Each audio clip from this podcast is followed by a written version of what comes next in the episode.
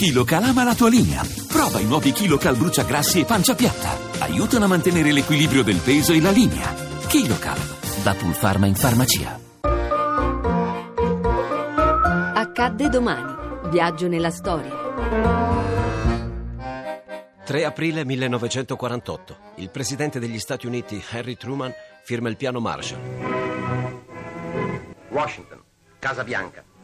Presenti tra gli altri il presidente del Senato Vandenberg e il rappresentante del congresso Eaton, Truman firma il decreto per l'assistenza all'Europa, detto atto di assistenza all'estero del 1948. Si noti come il presidente venga via via servendosi di parecchie penne che poi raccoglie e distribuisce agli intervenuti. Cimeli del nascere di un tempo nuovo e più umano nella storia dei rapporti tra i popoli. Attraverso questo provvedimento, dal 1948 al 1951 affluiscono in Europa più di 13 miliardi di dollari di aiuti economici. Il piano Marshall, dal nome del segretario di Stato che lo aveva proposto, promuove la ripresa economica dei paesi europei, devastati dalla Seconda Guerra Mondiale. Gli aiuti furono offerti anche all'Unione Sovietica, che però li rifiutò e vietò agli stati satelliti di accettarli. Credo che la decisione del popolo americano di lavorare per una pace duratura, come questo atto dimostra, incoraggerà dovunque gli uomini liberi.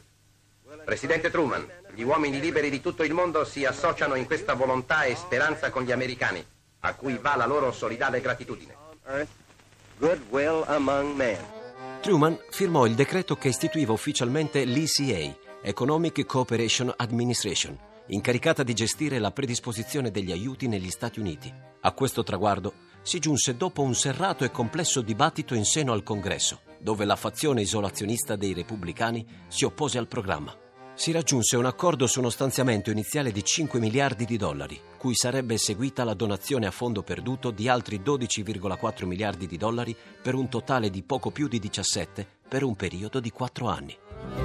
A domani da Daniele Monachella. Le ricerche sono di Mimmi Micocci, alla parte tecnica Antonio D'Alessandri, la regia di Ludovico Suppa. Il podcast e lo streaming sono su radio1.rai.it.